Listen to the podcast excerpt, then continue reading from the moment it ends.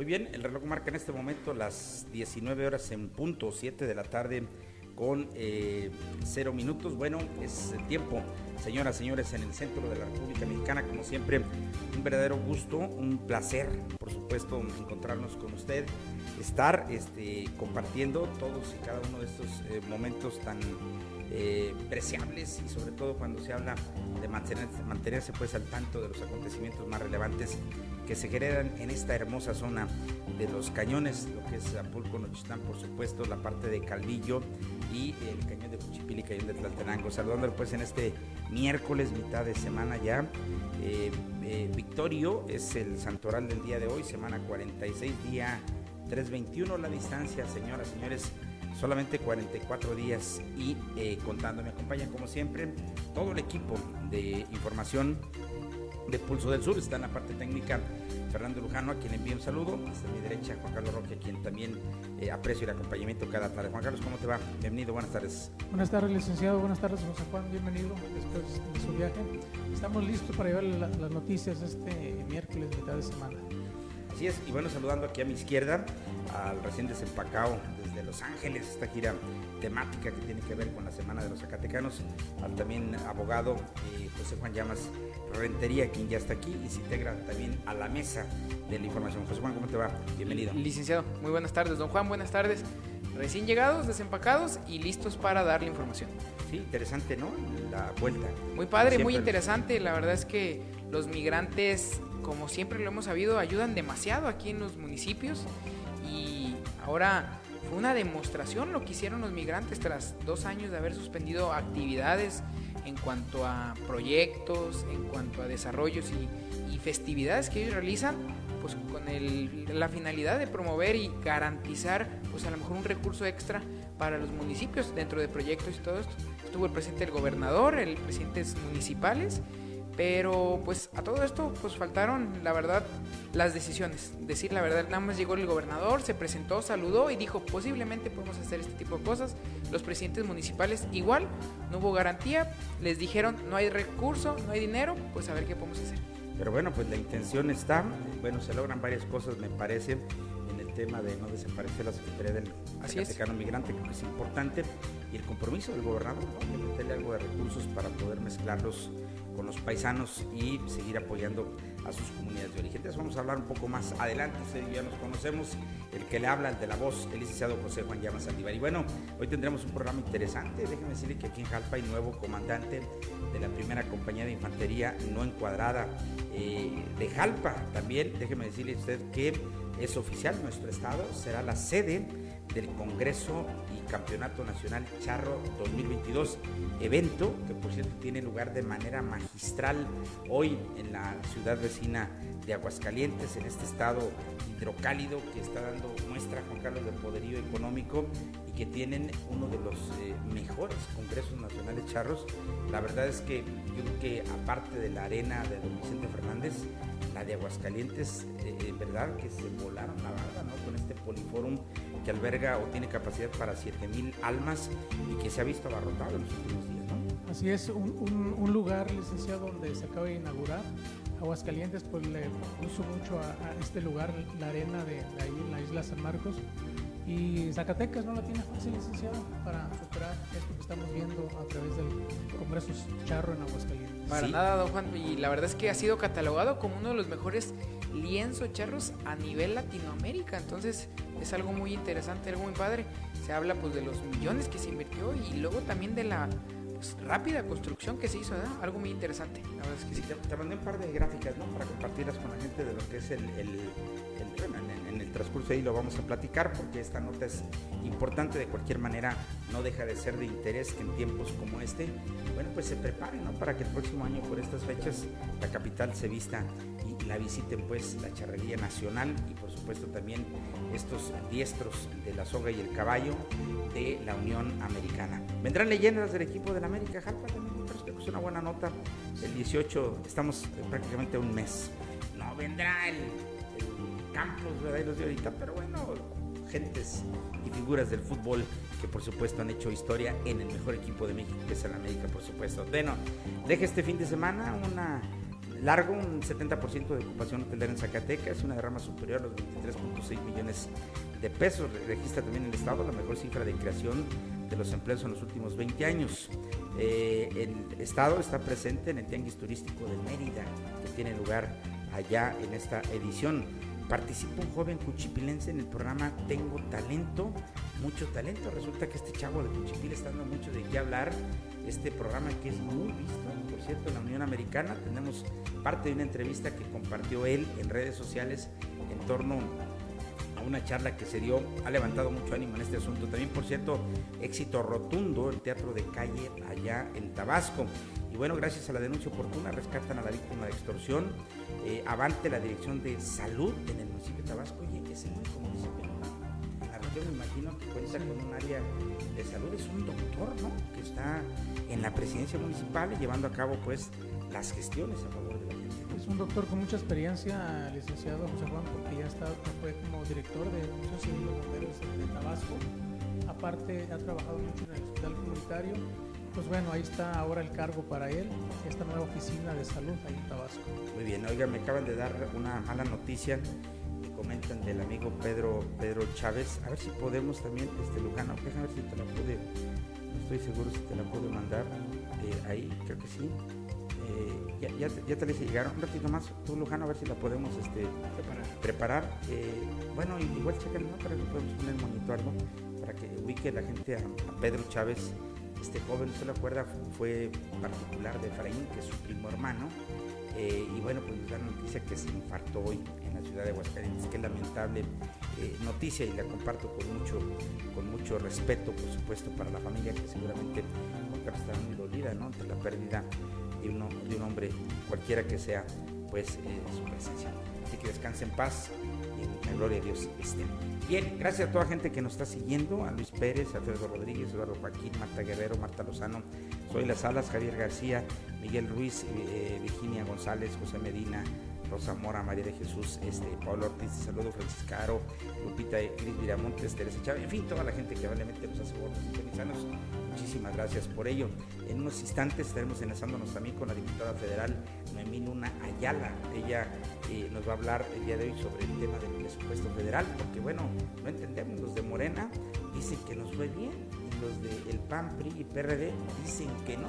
Pero bueno, comenzaremos a tener algunas versiones. La semana que entra seguramente podremos estar platicando con el diputado, este, ex rector de la Universidad FEMAT, para que también nos dé su punto de vista. Hoy tendremos un enlace en unos instantes más con la diputada, pues, federal Noemí Luna. Pero bueno, vamos rápidamente. Logró el gobernador David Monreal que Zacatecas sea la sede del Congreso y Campeonato Nacional Charro en esta edición eh, dos mil veintidós, en la Asamblea Nacional de la Federación Mexicana de Charrería, que tuvo lugar hoy en la ciudad de Aguascalientes, donde se reúnen todas las asociaciones de charros del de, de, país. Se aprobó la designación, pues, de Zacatecas para albergar este evento de talla eh, internacional. Se busca promover el deporte nacional por excelencia en los niveles estatal, regional y en México, principalmente entre los eh, jóvenes. Uno de los ejes tractores de la nueva gobernanza es impulsar el turismo para la reactivación económica y el desarrollo del Estado. Es aquí el momento, tenemos el video, Lujano, donde el gobernador David Monreal hace el pronunciamiento en torno, pues, a cómo Zacatecas es eh, eh, Juan Carlos, eh, el, el, el nuevo, este, la nueva sede, pues, del Congreso Eh, nacional eh, charro. Se proyecta la participación, escuche usted, de doscientos veintiocho equipos, ciento sesenta escaramuzas y dieciséis charros completos en Zacatecas. Así que bueno, pues esto es eh, oficial, y el gobernador eh, eh, David Monreal hizo este anuncio hace apenas un par de horas. Amigos, amigas de Zacatecas, para la patria y para el mundo, habemos Congreso Nacional Charro. Quiero agradecer, reconocer eh, a la familia charra de nuestro país, que hayan elegido nuevamente como sede a nuestro bello estado, el de Zacatecas, para llevar a cabo este gran encuentro, el Campeonato Nacional Charro dos mil veintidós, que es la fiesta grande de los charros de este país. Reconocerle también, agradecerle el apoyo a todos y cada uno de los estados de la República y decirles serán bienvenidos acá en Zacatecas. Estamos terminando porque fui, digo estamos terminando porque fui invitado, fui convocado a esta Asamblea Nacional de la Federación de Charros eh, de nuestra República, y donde se decidió, se acordó que la sede para la charrería del campeonato del dos mil veintidós será Zacatecas. Así es que, amigos, amigas zacatecanos, hay que prepararnos con lo mejor, lo mejor de Zacatecas, que es su gente, gente noble, buena, trabajadora, comprometida, porque tendremos que ser grandes y buenos embajadores, buenos y grandes anfitriones. Órale, pues ahí está, Juan Carlos, ¿no? Como tú decías, es un gran paquete, ¿no?, que le deja hoy Aguascalientes. Qué bueno que el gobernador de, de Zacatecas, David Monreal, participó en este encuentro el día de hoy, en esta eh, reunión pues tan, tan importante, y sobre todo que fue a ver, porque la verdad es que sí, sí hay talla, sí hay mucha calidad en este, en este congreso. A ver si podemos compartir la imagen, bueno, si la, primera, la del nuevo lienzo.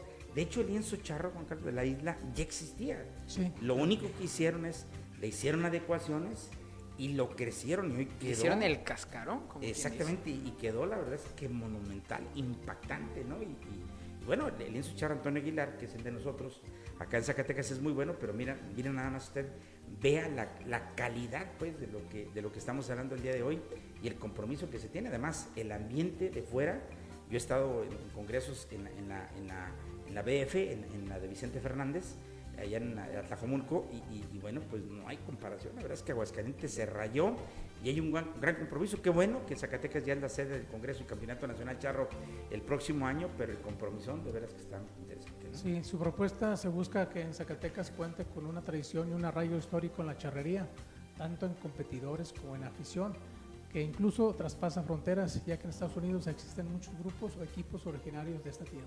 Es un mundo de personas, ¿eh? Ayer fue un día muy tranquilo, me tocó ir a mí, como usted ya vio en las transmisiones, pero es un mundo de personas que vienen. Imagínate, doscientos veintiocho equipos de proyecto, ahorita están participando cerca de ciento cuarenta, más las escaramuzas, los charros completos, en fin, es un mundo, un mundo de gente. Pues bien por eso, y vamos a estar muy al pendiente, ojalá y salgan las cosas como Dios manda. Bien, voy a cambiar la temática, le pido una disculpa a la diputada federal Noemí Luna, la tenemos un poquito en la línea telefónica, pero bueno, tenemos que terminar con esa información para quedar libre y platicar con ella sobre un tema que me parece es importante, ¿no? La tarea legislativa que lleva a cabo ya desde, desde hace ya más de dos meses en la máxima tribuna del país, que es el Congreso de la Unión, en la Cámara eh, Baja. Te saludo como siempre, diputada, con el gusto, hoy en esta época de muchas batallas, ¿no? Ahí en esa máxima tribuna del país, que es la legislatura. Saludándote, diputada, buen día.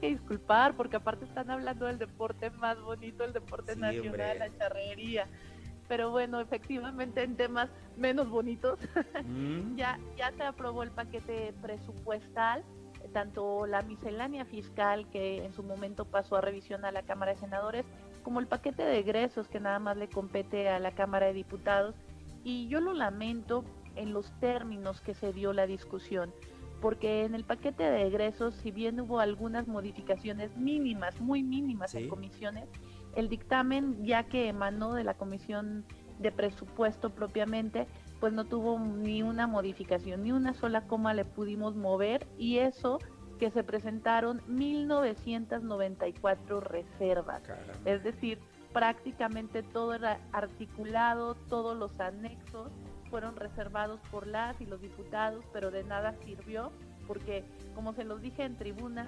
lamentablemente si algo ha caracterizado a este gobierno y también lo ha, ha apoyado el Poder Legislativo con su mayoría, pues es que es mucho circo y poco pan, mucho circo porque van a tribuna, gritan, hablan, pero muy poco pan porque no le están dotando las herramientas necesarias a las familias mexicanas para poder reactivar la economía. Y bueno, en los hechos, pues lamentablemente hay un poder subordinado a otro. O, oye, diputada, pero, pero ¿cómo está el asunto? Porque luego, bueno, Zacatecas hoy históricamente tiene trece representantes ahí en la legislatura federal.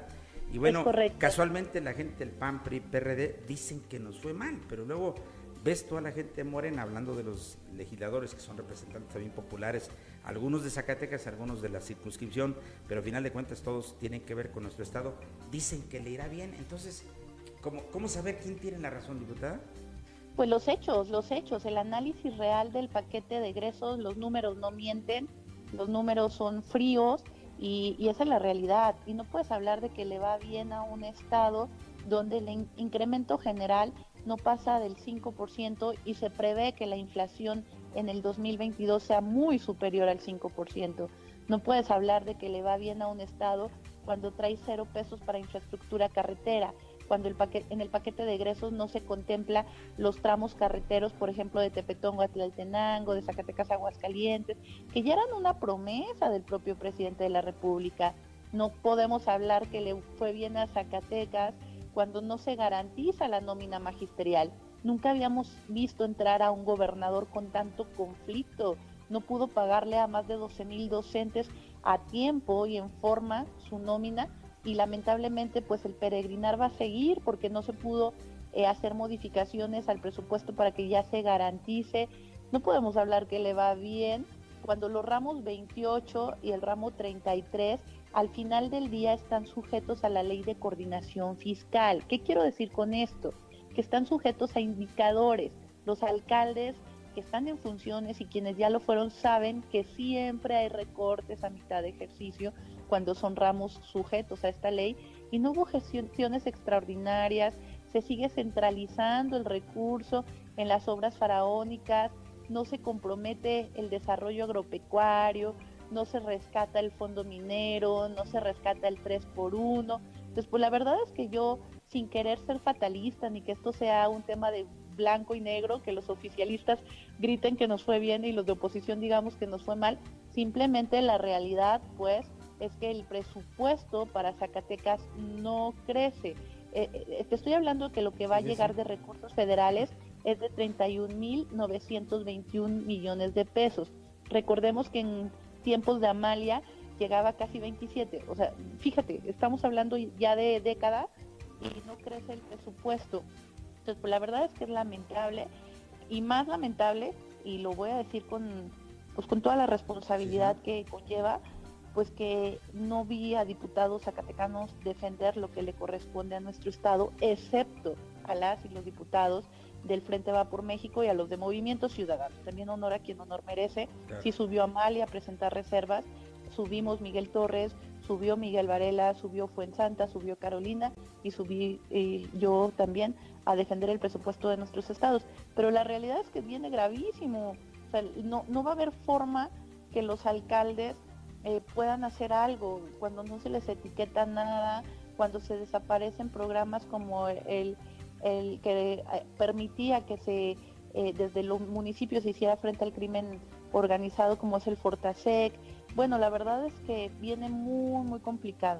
Oye, diputada, y entonces este presupuesto veinte veintidós, ¿en qué se centra? ¿Cuáles son eh, las cuestiones? ¿En qué gastará el gobierno de la República mayoritariamente los recursos? Pues otra vez le destina mucho recurso al Tren Maya, al aeropuerto Santa Lucía, a Dos Bocas. Crece en la línea de bienestar, pero ¿por qué crece en la línea de bienestar? Porque destina otra vez recursos a programas muy clientelares, como son las becas, como son el apoyo a los mayores, que nosotros estamos en contra. Nosotros presentábamos un presupuesto alterno con pequeñas modificaciones en las que sí creíamos que se garantizara la reactivación económica del país, en las que sí queríamos que hubiera apoyo para los pequeños changarros, para la taquería, para la tiendita de la esquina, y, y aparte queríamos recuperar programas que la gente nos pide, como el Seguro Popular. Claro. Pero bueno, pues la verdad es que no hay peor lucha que la que no se da. Yo justamente mañana subo otra vez a tribuna a presentar una reforma a la ley eh, del impuesto sobre la renta para pedir que eh, todos aquellos empresarios, que todos aquellos que generan empleos, cuando pagan aguinaldos, cuando pagan bonos dominicales, bono a la puntualidad, etcétera, que todo esto pueda ser deducido al cien por ciento, y creo que es un apoyo en un momento que más que nunca se necesita apoyar a la gente que genera empleo. Y subiré la próxima semana a pedir otra reforma porque ahorita, como, como está la normatividad, lo que va a municipios y a estados por ley es el veinte por ciento, pero los municipios ya no van a tener forma de hacer nada. Entonces, que al menos suba un treinta por ciento de lo que va al estado, que ese treinta por ciento pueda ser dirigido a los municipios. Oye, finalmente, diputada, ¿qué con el tema de la seguridad? Digo, no tiene mucho que ver con el presupuesto y a la vez sí, pero bueno, pues sí, pues está, está, sí. está imparable la violencia en Zacatecas. Fresnillo sigue siendo el municipio más violento, de los cuatro más violentos de la República eh, Mexicana. ¿Qué dicen allá en la máxima tribuna del país? Mira, yo, yo se los decía justo en cuando presenté mis reservas, pues Zacatecas no, no es ese estado bonito que pintan. Lamentablemente Zacatecas ahorita está azotado por la violencia, están matando gente todos los días y, y es una tarea de todos, todos asumir la responsabilidad, lo que nos toca, y a los legisladores justo nos toca pues etiquetar más recursos a este rubro. Lamentablemente no se pudo hacer, pero también subí a pedir un exhorto respetuosísimo, pero creo que es momento que el gobernador nos diga cuál es su estrategia, qué es lo que va a hacer, porque luego la gente confunde. A ver, al ejecutivo es al que le toca ejecutar y debería de informarnos pues cuál es la estrategia para sumarnos y para coadyuvar. Yo lo he dicho en muchas ocasiones, no somos enemigos de David Monreal. Cuando se trata de que a Zacatecas le vaya bien, somos amigos, somos aliados, pero necesitamos hacer un frente entre todos, más allá de partidos políticos, porque hay un dolor que se puede evitar, y es el dolor que le causa un humano a otro, y esto es justamente la violencia. Muy bien, diputada, pues te agradezco mucho, nos hayas tomado la llamada. En días eh, siguientes, por supuesto, estaremos en contacto, porque siempre es interesante lo que pasa en el centro, pero sobre todo que tiene que ver o relación precisamente con nuestro estado, que es Zacatecas, y en este ejercicio pues del, del presupuesto, pero viene la reforma eléctrica y algunas otras cosas que seguramente serán de mucho interés también allá con ustedes. Pues vamos a tener una legislatura de mucha lucha, y digo de mucha lucha porque lamentablemente sigue imperando esa idea de si es de oposición no pasa nada, si es lo que ordena el presidente pasa todo, y eso es lo que no podemos permitir. Debe haber un México de pluralidad, donde todas las ideas se debatan y que gane lo que sea mejor para el país, y en este caso para Zacatecas. Gracias por el tiempo, y pues yo acá seguiré haciendo mi labor con mucho amor por nuestro estado y por nuestro país. Que así sea. Hasta luego. Gracias. Noemí Luna Ayala, diputada federal del Partido Acción Nacional, por cierto, y haciendo la lucha. Juan Carlos, están batallando, ¿no? Porque el mayoriteo de Morena, pues está interesante, doscientos setenta y cinco de quinientos, aunque sea poquito, uno hace la mayoría, ¿no? cincuenta por ciento más uno.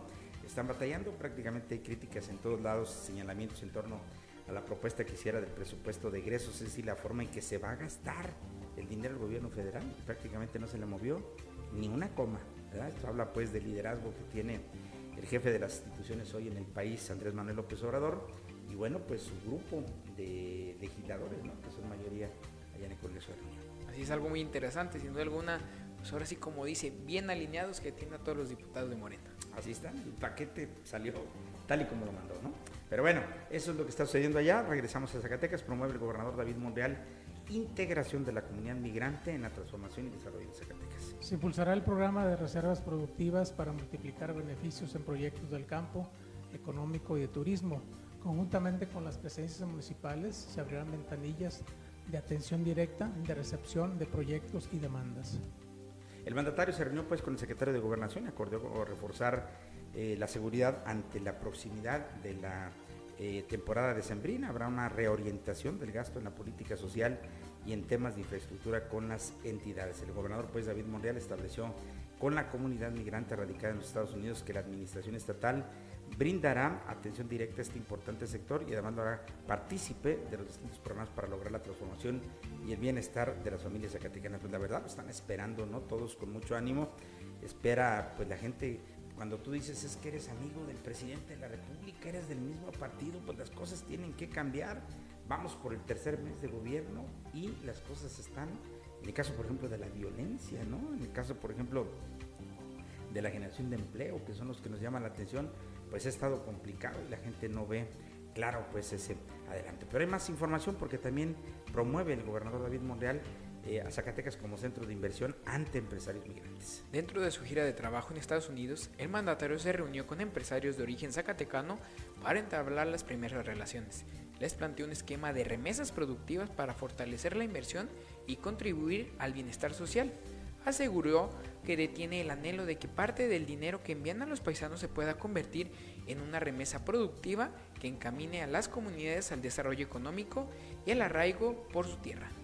Así es, los empresarios agradecieron la disposición de la nueva gobernanza para buscar el beneficio eh, mutuo. Pero en más información también de allá, le comento que este fin de semana, que fue interesante, dejó a lo largo de estos días un setenta por ciento de ocupación hotelera en Zacatecas, una derrama superior a los veintitrés punto seis millones eh, de pesos. Del doce al quince de noviembre se hospedaron cerca de ocho mil eh, personas. Los visitantes llegaron a Zacatecas con motivo de la conmemoración de la Revolución Mexicana y también eh, lo que tiene lugar en Zacatecas en estos tiempos. Vemos las imágenes ahí muy bonitas, que es el desarrollo del Festival Internacional de Teatro de Calle.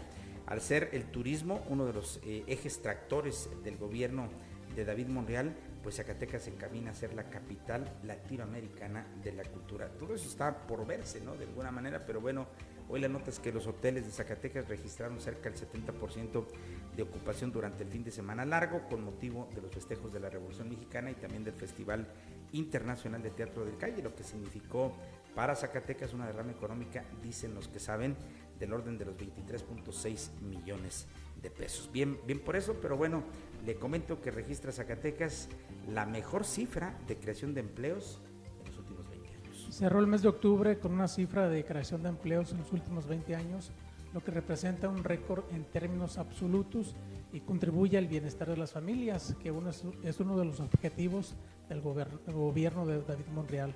Con datos del Instituto Mexicano de Seguro Social, al treinta y uno de octubre de este año, en la entidad se tienen registrado ciento noventa y seis mil novecientos cuarenta y siete empleos formales, lo que representa tres mil quinientos seis más en comparación con el mes de septiembre. De los espacios laborales registrados, el ochenta y cuatro punto siete por ciento son permanentes y solo el quince punto tres por ciento eventuales, lo que también significa un ligero aumento en la proporción de empleos permanentes, que impacta en una mejor calidad de vida de las y los zacatecanos al proporcionar el desarrollo económico. Al propiciar, exactamente. Y bueno, le comento que Zacatecas estuvo presente en el Tianguis Turístico Mérida dos mil veintiuno. Busca incentivar la llegada de visitantes eh, del estado, es para lo que sirven estos tipos de tianguis, ¿no?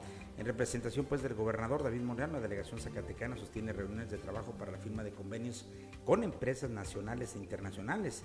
La determinación del mandatario es impulsar este sector de la economía como un detonante para la transformación. Le explico, Zacatecas, pues, está ahí en el Tianguis Turístico Mérida veinte veintiuno, en donde autoridades del gobierno eh, ya representaron al gobernador David Monreal junto con empresarios locales, y están buscando firmar acuerdos con aliados nacionales e internacionales para la promoción de la entidad en diversos espacios a fin de incentivar la llegada de visitantes. Acuérdense que una de las cosas que nosotros tenemos hoy en día es que la gente viene y nos visita porque somos muy bonitos, hablando de estado, de habitantes, de su gente, pero bueno, pues necesitamos que vengan.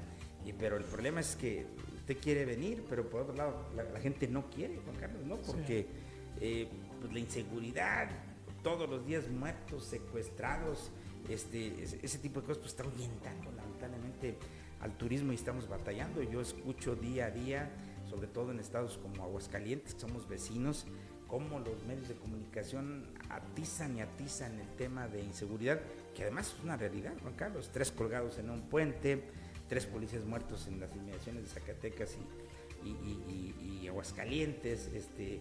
Eh, de cuerpos encontrados en Jerez, en fin, y esto lamentablemente es cada ocho días, ¿no? Sí, es cada ocho días y bueno, es, es diario, pero es una, una zona donde no estamos nosotros, donde la zona sur de, de, de Zacatecas, se puede decir que entre comillas, licenciado, estamos bien, pero bueno, esto sí hace un poquito que la gente no venga, pero bueno, nosotros podemos decir, como tú lo has dicho varias veces, estamos bien nosotros aquí en la región.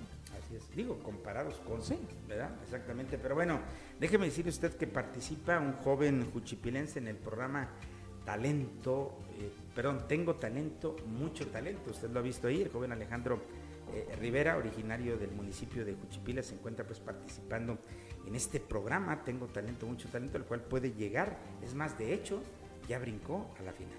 Este programa televisivo se transmite desde Estados Unidos, es conocido como Tengo Talento, Mucho Talento. Se trata de un espectáculo televisivo con mucha audiencia latina, Dicho, so- dicho show tiene como finalidad crear oportunidades para convertir a aficionados con talento e intérpretes desconocidos en personalidades del mundo del espectáculo, gracias al voto del público.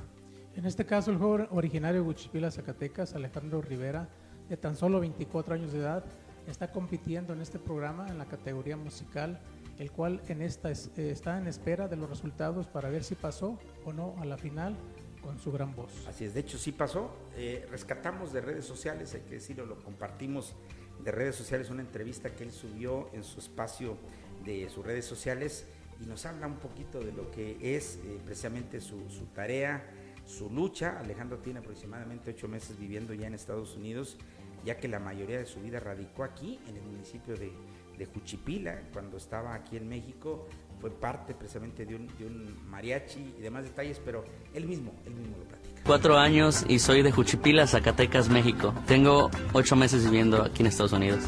En México, yo era mariachi, tocaba con el mariachi colonial de Juchipila, Zacatecas. Mi papá era mariachi y falleció cuando yo tenía seis años de edad. No tengo muchos recuerdos de mi papá, solo recuerdo cuando tomaba su guitarra. Eh, siento que olvido, olvido su voz porque no la, no la escuché durante mucho tiempo. Desde Zacatecas vengo para brindarles mi canto. Para mí estar cantando mariachi y portar el traje charro significa mucho. Y eso sí, cada vez que canto, siento una conexión con mi papá. Y cuéntanos, compa Alejandro, ¿cómo se preparó para esta noche? Me preparé desde, más que nada mentalmente. No ocupo de ponerme en el papel porque mi alpa es mi papel. ¿Qué canción es? Es Préstame a mi padre.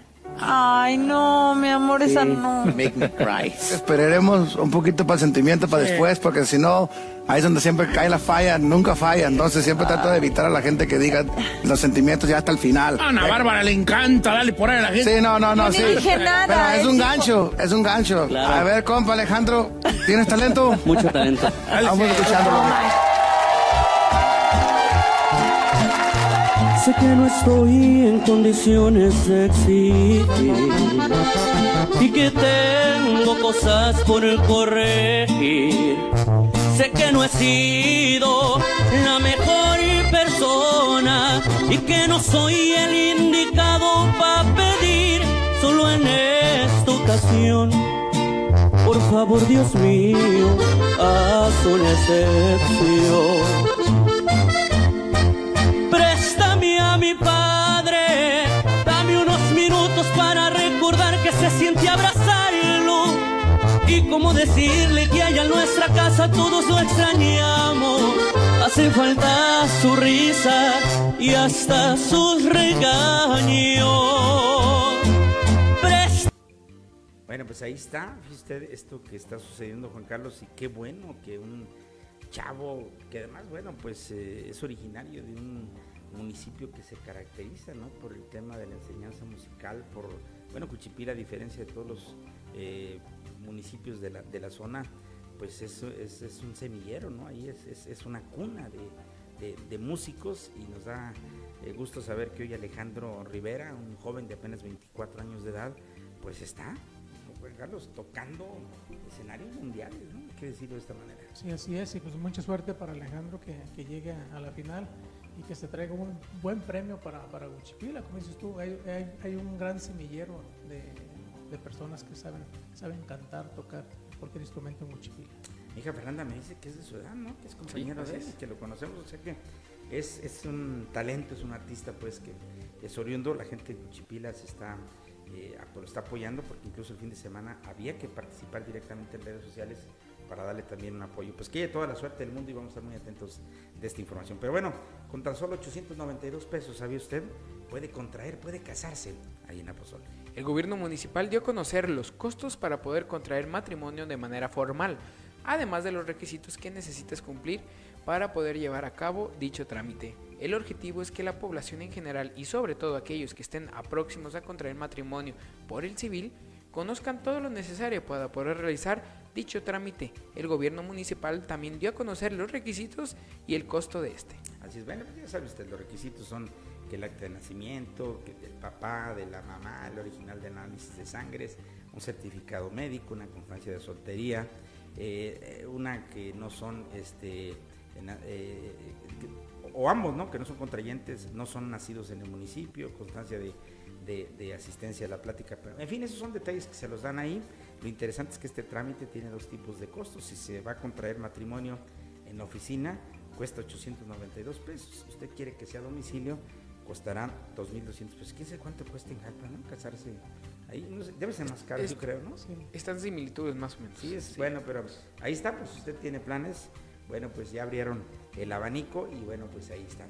Oiga, hablando de abanico, déjeme decirle a usted que por supuesto conoce este emblema de el mejor equipo de México, que es eh, propiamente el América, y bueno, pues es oficial, vendrán las leyendas del equipo eh, América, Juan Carlos, aquí, al municipio de Jalpa. El comité organizador, eh, con apoyo de la Secretaría del Deporte Municipal, preparan un juego de exhibición entre exjugadores del equipo profesional del América, quienes se enfrentarán a una selección de veteranos de Jalpa. Este, esto está programado para el próximo dieciocho de diciembre.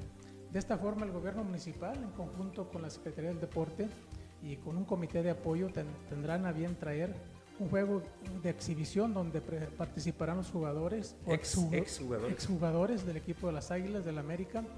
Esto con el objetivo de poder motivar más a la afición amante de este deporte. Este evento se llevará a cabo el próximo sábado dieciocho de diciembre en la Unidad Deportiva de Jalpa a las cinco de la tarde. Donde se desarrollará este encuentro entre un selectivo de la Liga de Veteranos y exjugadores de las Águilas del América.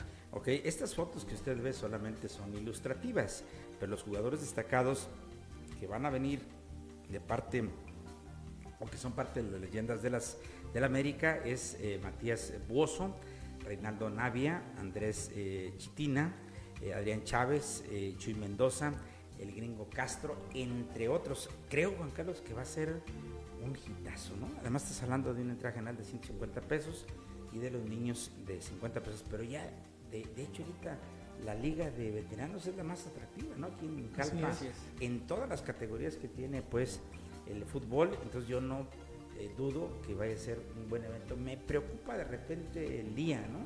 Porque es previo al diecinueve, habrá que, a ver, habrá que ver. Eh, que queda, bueno, es un sábado, ¿no? Si no me equivoco. Sí, es un Así sábado. Es. Entonces, este, eso va a traer como consecuencia, si es un sábado, pues buen día, ¿no?, para el fútbol. Al día siguiente empieza prácticamente la Feria de Jalpa, que sí va a haber Feria de Jalpa, Juan Carlos. Bueno, nos han com- comentado extraoficialmente, habrá que esperar que lo confirmen las autoridades municipales, pero yo tengo entendido que el día veinticinco habrá corrida de toros, el día primero habrá eh, corrida de toros, ya se habla de, de un rejoneador el veinticinco, se habla de figuras como Joselito, ¿no?, que van a estar ahí eh, presente. Ya tengo algunos datos que luego le voy a compartir a usted en cuanto a ahí. Se habla de que habrá un evento masivo el día veinte, otro el día veintiocho y otro el día dos de enero, Juan Carlos, ¿no? Entonces, pues eh, lo único creo que está en stand-by, o que si se da o no, es el desarrollo que pueda tener la instalación de juegos, o también lo que corresponde a la instalación de los, de los puestos. Vamos a ver qué es lo que sucede.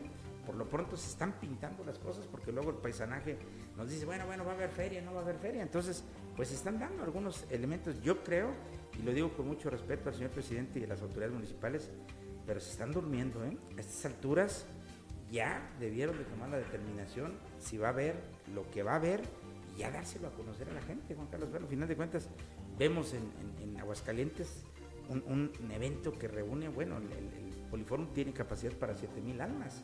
Están desde el día cinco y hasta el día veintitrés, y ha tenido prácticamente los fines de semana llenos. Se exigen las, las medidas como el uso de cubrebocas, cuando menos al ingreso se toma la temperatura. Creo que si se exigen ese tipo de cosas, Juan Carlos, pues podemos, ¿no?, desarrollar este, ese tipo de cosas. Pues alguien con temperatura no puede entrar, ¿no?, al evento, y cuando menos pues la mascarilla en, en, en lo que estás, y cuando menos los meseros y los demás, pues que tengan ese... Y, saber, y a estas, ¿no?, alturas, pues ya incluso ya hasta el mismo gobierno puede exigir, por ejemplo, el certificado de vacunación, o las dos, o mínimo las tarjetitas que te dan de que ya te vacunaste. Eso pues ya todavía garantiza pues poquita más seguridad. Habrá que ver si ahora sí el mismo gobierno pues se pone las pilas y de verdad pues hace algo bien. En muchos lados, eh, por ejemplo en Guadalajara ha habido conciertos y ya te están pidiendo pues ahora sí tu certificado de vacunación, que algo va a ser importante. Yo creo que se va a ocupar. Sí, y lo más importante, José Juan, el licenciado, es que eh, estemos en los eventos y haga, hagamos uso del cubrebocas, y tenga, tengamos la sana distancia y se aplique el gel. Entonces, Es un trabajo duro para la presidencia, para el comité. Pues va a ser muy complicado, Juan, ¿no? Sí. Pero algo se tiene que hacer, ¿no? Y cuando menos que entren con el cubrebocas, que usen el, el gel y que le chequen la temperatura. Creo que sí, ahí es. Vamos, si nos ponemos en la idea de que se exija, Juan Carlos, la vacunación, sería magnífico. Hoy sí. Vamos a tener la oportunidad de que ya se abrió la convocatoria a partir del diecinueve, ya van a poder este, vacunarse jóvenes de doce a diecisiete años, ¿no? Entonces, sí. Esto es algo muy interesante, pues, que se, se va a dar ahí. Bueno, no estoy seguro en la edad, ¿no? Vamos a corregir, pero sí es para ya menores de, de, de, de edad, así que hay que estar muy, muy atentos en esa situación y ojalá y lo hagan. Yo insisto que deben, de alguna manera, de, de, de ponerse las pilas para que este, ya le den a conocer, al, porque de eso depende, Juan Carlos, que los paisanos vengan o no vengan, ¿no? Entonces, y, y el detalle es que, por ejemplo, allá la gente de Estados Unidos ya está acostumbrada a que en todos lados a donde van ya te están pidiendo el cubrebocas y te están exigiendo ya el certificado de vacunación. Así seas del extranjero, ¿no? De ellos ya tienen el reconocimiento de, eh, por ejemplo, aquí en México, ¿cómo es el certificado aquí en México? Y ya te lo están pidiendo en parques de diversiones, te lo están pidiendo en conciertos, te lo están pidiendo al entrar en centros comerciales. Entonces ya es algo, pues, muy importante. El problema es cuando vienen a México. Venimos de allá a México y acá no te piden absolutamente nada. Para entrar a Estados Unidos fueron más de eh, seis formularios que llené y para eh, regresar a México absolutamente ninguno. Así están las cosas, entonces pues no debemos bajar la guardia. La convocatoria es de quince a diecisiete años. Creo que es un buen eh, sector de la población porque prácticamente de dieciocho en adelante ya está. En el caso, pues, de nosotros, por ejemplo, en el CETIS, es algo muy, muy bueno, ¿no? Que ya le están dando esa oportunidad. Pero vamos a esperar, insisto, la versión oficial. Todo lo que yo le platiqué de la feria es extraoficial, la autoridad municipal no lo ha confirmado. Ojalá y, y la semana entrante podamos ya comentar con Noé eh, Esparza o con Rocío eh, Moreno o con eh, el señor este, Jiménez acá en, eh, o González también en Nochistlán y, y Villanueva en torno a esta situación. Gilberto se reservó, ¿no, Juan Carlos? Sí. Para, para platicar este asunto de la feria, ¿no? Sí, se reservó, él nos dijo que de Tabasco, por, por el sí, momento sí. No iba a hablar de la feria, eh, que iba a estar al pendiente sobre la situación de que está Zacatecas, el semáforo verde, y ver el, ver el estado, el municipio, perdón, porque estaban habiendo casos, surgiendo casos de COVID positivos ahí. Muy bien, bueno, pues esto es algo interesante. Bien, vamos a cambiar la temática. Le digo a usted que hay nuevo eh, comandante de la compañía, de la primera compañía de infantería no encuadrada en Jalpa, tal y como está Eh, previsto. Este martes se llevó a cabo la ceremonia de posesión del mando y protesta de bandera al nuevo teniente coronel de infantería diplomado Estado Mayor Fernando Ramírez Lugo, así se llama el nuevo comandante de la primera compañía de infantería no encuadrada, la C I N E de aquí en el municipio de Jalpa. A la ceremonia asistieron los presidentes municipales de Tabasco, Guanusco, Jalpa, Pozol y la subdelegada regional de desarrollo de programas federales, entre autoridades castrenses, funcionarios federales, estatales y municipales. La ceremonia encabezada, encabezó la Secretaría de la Defensa Nacional a través de la Comandancia de la Quinta Región Militar y la Onceava Zona Militar, tomando la protesta del cargo y protesta de bandera al nuevo comandante de la Primera Compañía de Infantería no encuadrada con sede en Jalpa, quien rindió protesta ante el ciudadano general de brigada diplomado de Estado Mayor, José Luis Vázquez Araiza, comandante de la décimo primera zona militar de Zacatecas. Muy bien, bueno, pues ahí están algunas autoridades federales también que acudieron al acto. El alcalde de Jalpa, Noé Esparza Martínez, comentó que el gobierno de esta entidad le da la más bienvenida al nuevo teniente coronel de infantería y manifestó que la administración a su cargo está en la total disposición de trabajar en conjunto para que el pueblo de Jalpa se sienta seguro. Así que ayer, pues, le dieron el mando, Juan Carlos, a este nuevo eh, comandante eh, eh, Fernando Ramírez Lugo, que es ahí. ¿Qué, qué comandante será ya? El sexto, el sexto, si no me equivoco, ya ni me no, acuerdo, ya, ¿no? no, de la, no de va la, va de como la... en el, el número trece ya, aproximadamente. Bueno, habrá que investigarlo, ¿no? Para, para verlo, no, no, no, no va tanto porque la, la compañía, bueno, pues se ajustó apenas los diez años, ¿verdad? De, de, de dos mil once eh, a la fecha, y entonces, bueno, pues habrá que estar muy atentos de esta de esta actividad, pero por lo pronto ya hay un nuevo, ahí lo estamos viendo en, en, en, en cámara, al nuevo, pues, comandante de la primera compañía de infantería no encuadrada. Lo que sí hay que reconocer que al arribo de esta institución, al arribo de las fuerzas castrenses aquí en el municipio de Jalpa, pues sin duda alguna cambió, ¿no? Claro, la situación de nosotros y, y bueno, pues ahí vemos a la, a la gente que acudió, algunos de los presidentes municipales de Moyagua, veo ahí al, algunos, a la de Aposol también. La de Huanusco este, también ahí está. Huanusco también ahí está. En, bueno, en, en esta imagen. Sí, ¿no? Es la de gris. Es la de gris. Uh-huh. Ah, ok, bueno. Ah, perdón, sí es cierto, es la... Está al lado del teniente, uh-huh. La estaba confundiendo con el saco largo. Pero bueno, Juan Carlos, hay nuevas, hay nuevo mando pues en la C I N E de aquí de Jalpa, ¿no? Así es, y felicidades a este nuevo comandante que ya se integra aquí a, a, para la seguridad, no nada más de Jalpa, sino de la región sur del estado. Así es, bueno, eso fue lo que sucedió eh, ayer y le damos pues eh, puntual cuenta el día de hoy. Y bueno, pues preparan el sorteo para el servicio militar clase dos mil tres y remisos. Esto se da en Jalpa, pero usted sabe que prácticamente es a nivel nacional, por lo pronto en todo el estado de Zacatecas, ¿no? Con el objetivo de poder tramitar la cartilla militar, el área de Secretaría de Gobierno Municipal y el personal de la Sedena preparan el sorteo militar para la clase dos mil tres y remisos, primer paso para cumplir con las obligaciones militares en el año dos mil veintidós. Se sabe que la importancia de cumplir con el servicio militar es disponer de reservas para coadyuvar en la seguridad y defensa de la, y defensa de la nación, contribuir al auxilio de la población civil en caso de necesidades públicas o desastres naturales. Bueno, pues el sorteo para determinar esa situación, ya sabe usted, bola blanca o bola negra en el cumplimiento del Servicio Militar Nacional, se va a llevar a cabo el día veintiocho de noviembre, este, por tal motivo deberán presentarse en el lugar, yo me imagino que tradicionalmente lo hacen en los bajos de la presidencia, la presidencia. municipal, eh, para, eh, o bueno, si usted tiene más detalles, pues mejor comuníquese al área de la Secretaría de Gobierno para que no tenga más eh, problemas en ese sentido. Y bueno, un éxito rotundo el teatro de calle allá en Tabasco, muy bonito por cierto, ¿eh? Sí, con gran respuesta de las y los tabasquenses se presentó la obra de teatro A Cielo Abierto, musicantes, murga mexicana, todo terreno, esto en la explanada de la presidencia municipal, luego de muchos años de ausencia de acciones en materia de cultura.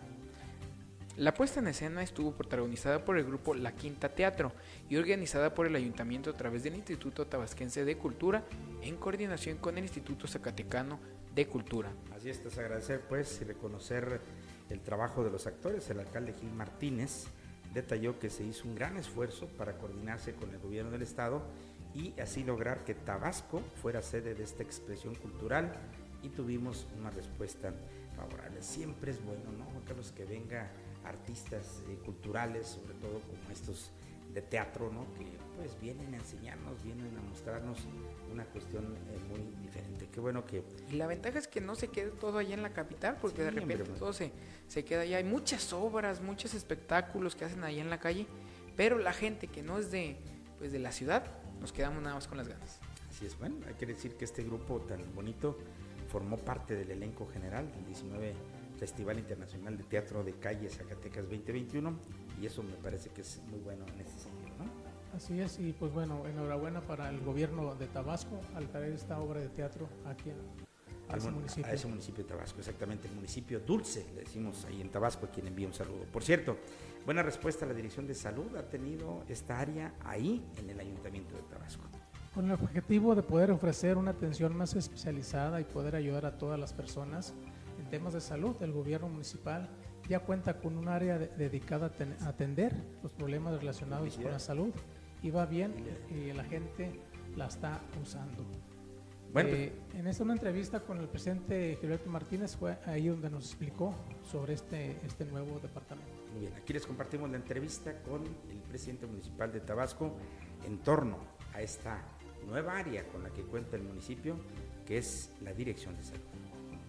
Señor presidente, acaba de, de abrir una nueva oficina de salud aquí en el, en el municipio de Tabasco, que está frente al doctor Ayub. Háblenos de eh, la finalidad de esta oficina, por favor. Sí, cómo no, muchas gracias. Eh, mire, sí, efectivamente, el ayuntamiento, a través de un acuerdo de cabildo, creó eh, al inicio de, de esta administración una nueva dirección, que es la Dirección de Salud. Nosotros ahí vamos a canalizar todo el tema que tenga que ver con gestiones con autoridades estatales y federales en este ámbito. Pero también vamos a hacer a esta dirección la responsable de garantizar durante los tres años de nuestro gobierno eh, la gratuidad en los traslados de ambulancia, además de la atención a todas esas personas que vienen a gestionarnos diferentes eh, temas, cuestiones en temas de salud. Eh, la verdad es que la ciudadanía nos ha respondido bien. Apenas la semana pasada se hizo el nombramiento del doctor Ayub como director, nos está dando buenos resultados hasta el momento. A lo mejor es muy pronto para evaluarlo, pero creo que lo que hemos visto hasta el momento nos puede tener satisfechos. Pues déjeme decirle que durante la entrevista con el primer edil de Tabasco, Gilberto Martínez explicó que en tan poco tiempo de creado este nuevo espacio en la presidencia, pues ha tenido muy buena este, respuesta por parte de la sociedad, siendo el principal objetivo el de apoyar a las personas en temas de salud, como son orientaciones o gestiones en, eh, para internar o, o hacer parte de servicios de otros nosocomios de otro eh, nivel o de mayor especialidad, canalización de pacientes a hospitales, entre otras funciones que ya desarrolla precisamente el área municipal de salud. Pero es tiempo de un poco de publicidad.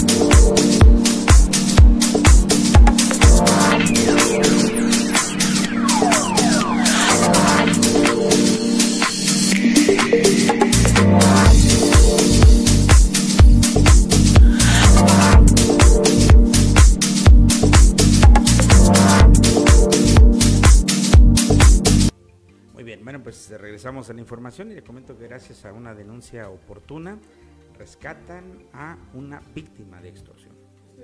Una estrategia de la Mesa de Coordinación Estatal y Construcción de la Paz de Seguridad fue la, en el municipio de Ojo Caliente, donde un hombre de setenta y cinco años fue rescatado de una extorsión telefónica y se evitó el daño patrimonial de su familia.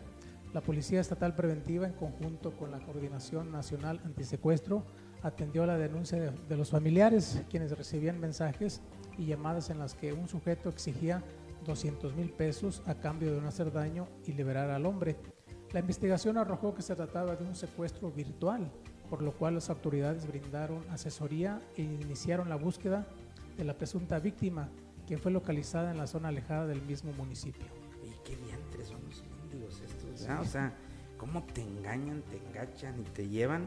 Pues qué bueno que lograron rescatarlo, ¿no? Antes de eso, digo yo, porque la gente está asustada y empieza a dar dinero y bueno, ya sabe usted todo este asunto, así que no hay otra más que cuélguele y tantano, y no hay que dejarse sorprender de manera tan sencilla. Bueno, hoy en día, pues causa de todo esto, ¿no?, que está sucediendo, a lo mejor pues nos enganchamos más rápido. Bueno, se desarrollan actividades en Zacatecas de la Pasantía Internacional México-Perú a través del intercambio cultural y también de experiencias. La Secretaría de Seguridad Pública busca resultados en materia de prevención, combate e investigación del delito. Como un antecedente histórico binacional, el gobierno de Zacatecas, a través de la Secretaría de Seguridad Pública, inauguró pues las actividades de la Pasantía Internacional México-Perú. Esto en cumplimiento, insisto, de uno de los lineamientos de la nueva gobernanza de regenerar el tejido social y recuperar la paz social, de modo que el dieciséis al treinta de noviembre se van a realizar estas actividades de capacitación y desarrollo en temas relacionados propiamente con la salud. Y bueno, eh, Juan Carlos, también con proyecto de teleme- telementoría, el I S S S T E reforzará atención integral a pacientes con V I H y SIDA. A un año de su apertura, la clínica especializada San, Fe- San Fernando, el Instituto de Seguridad y Servicios Sociales de los Trabajadores del Estado, que ofrece atención integral a derechohabientes que viven con ¿Sí? V I H, iniciarán un proyecto piloto de telemen- telementoría con el objetivo de extender su modelo de atención en todo el país, así como grupos de ayuda mutua para promover estrategias de estilo de vida saludables. Esto lo informó el director general Luis Antonio Ramírez Pineda. Bueno, pues así está el, el tema el día de hoy para comentarlo en este sentido, ¿no? eh, tiene alguna duda ahí, Lujano, ¿no? En torno a esta, a esta situación pues que está dando ya. Y bien, bueno, rápidamente, por último les comento que hay quince personas recuperadas de covid diecinueve, cinco nuevos casos y ningún deceso. El mayor número de recuperados son personas entre sesenta y seis y ochenta y seis años. Esto da gusto, ¿no, Carlos? Sí. A ver, y bueno, los contagios de hoy son de cuatro hombres y también una, una mujer. mujer. Los varones son de la edad veintinueve, treinta y uno, treinta y dos y cuarenta y tres años. Sus domicilios están registrados en, en Guadalupe, Fresnillo, Mazapil.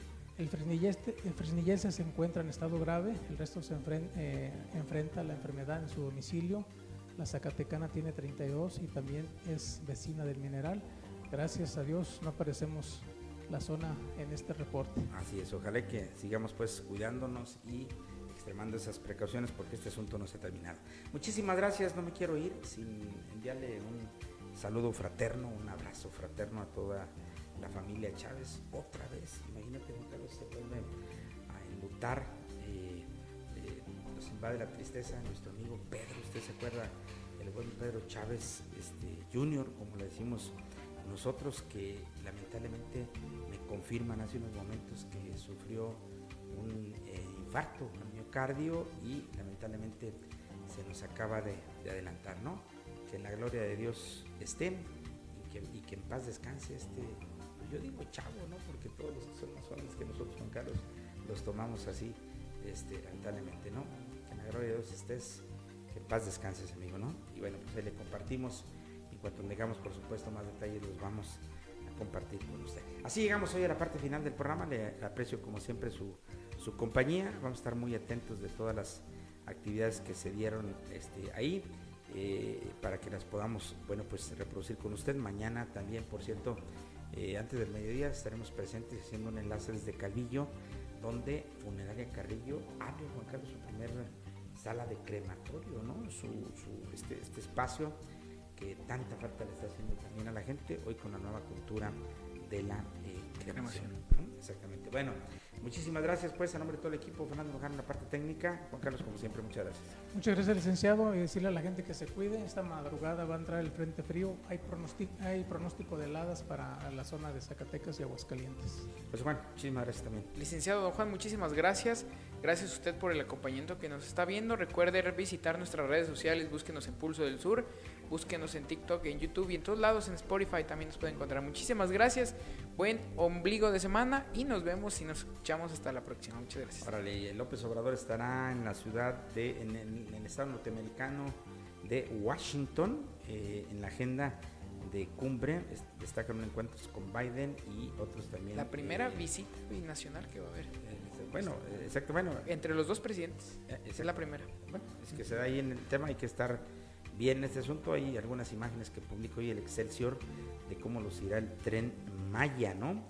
La organización también, la O P S, alerta de rebrotes de covid diecinueve a pesar de la vacunación, así que hay que tener eh, cuidado en esto. López Obrador llega a Estados Unidos para cumbre trilateral con Biden y Truden. El presidente pues de México se reunirá con el primer ministro de Canadá, Justin Trudeau, así como su homólogo estadounidense Joe Biden. Dentro de las notas más importantes que el día de hoy este, circulan y que dan a conocer, un tribunal también devuelve la casa de Emilio Lozoya a la Fiscalía General de la República tras revocar el amparo del funcionario. Así nos, ahora sí, nos vamos. Muchísimas gracias, como siempre, por acompañarnos, por estar aquí con nosotros y nos vemos en la próxima. Pásenla bien.